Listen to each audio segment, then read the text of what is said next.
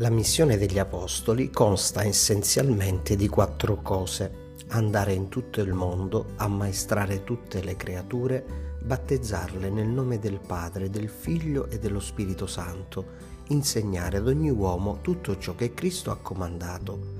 Se le prime tre sono anche possibili, c'è la quarta che non sempre è possibile ed è da essa che le altre tre ricevono consistenza, vita, frutti.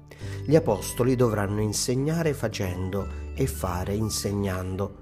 Se loro vogliono insegnare agli uomini come essere poveri in spirito, loro devono vivere da poveri in spirito.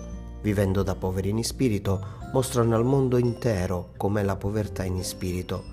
Il mondo vede nella realtà quotidiana come si incarna la povertà in spirito e la può seguire perché sa che cosa è.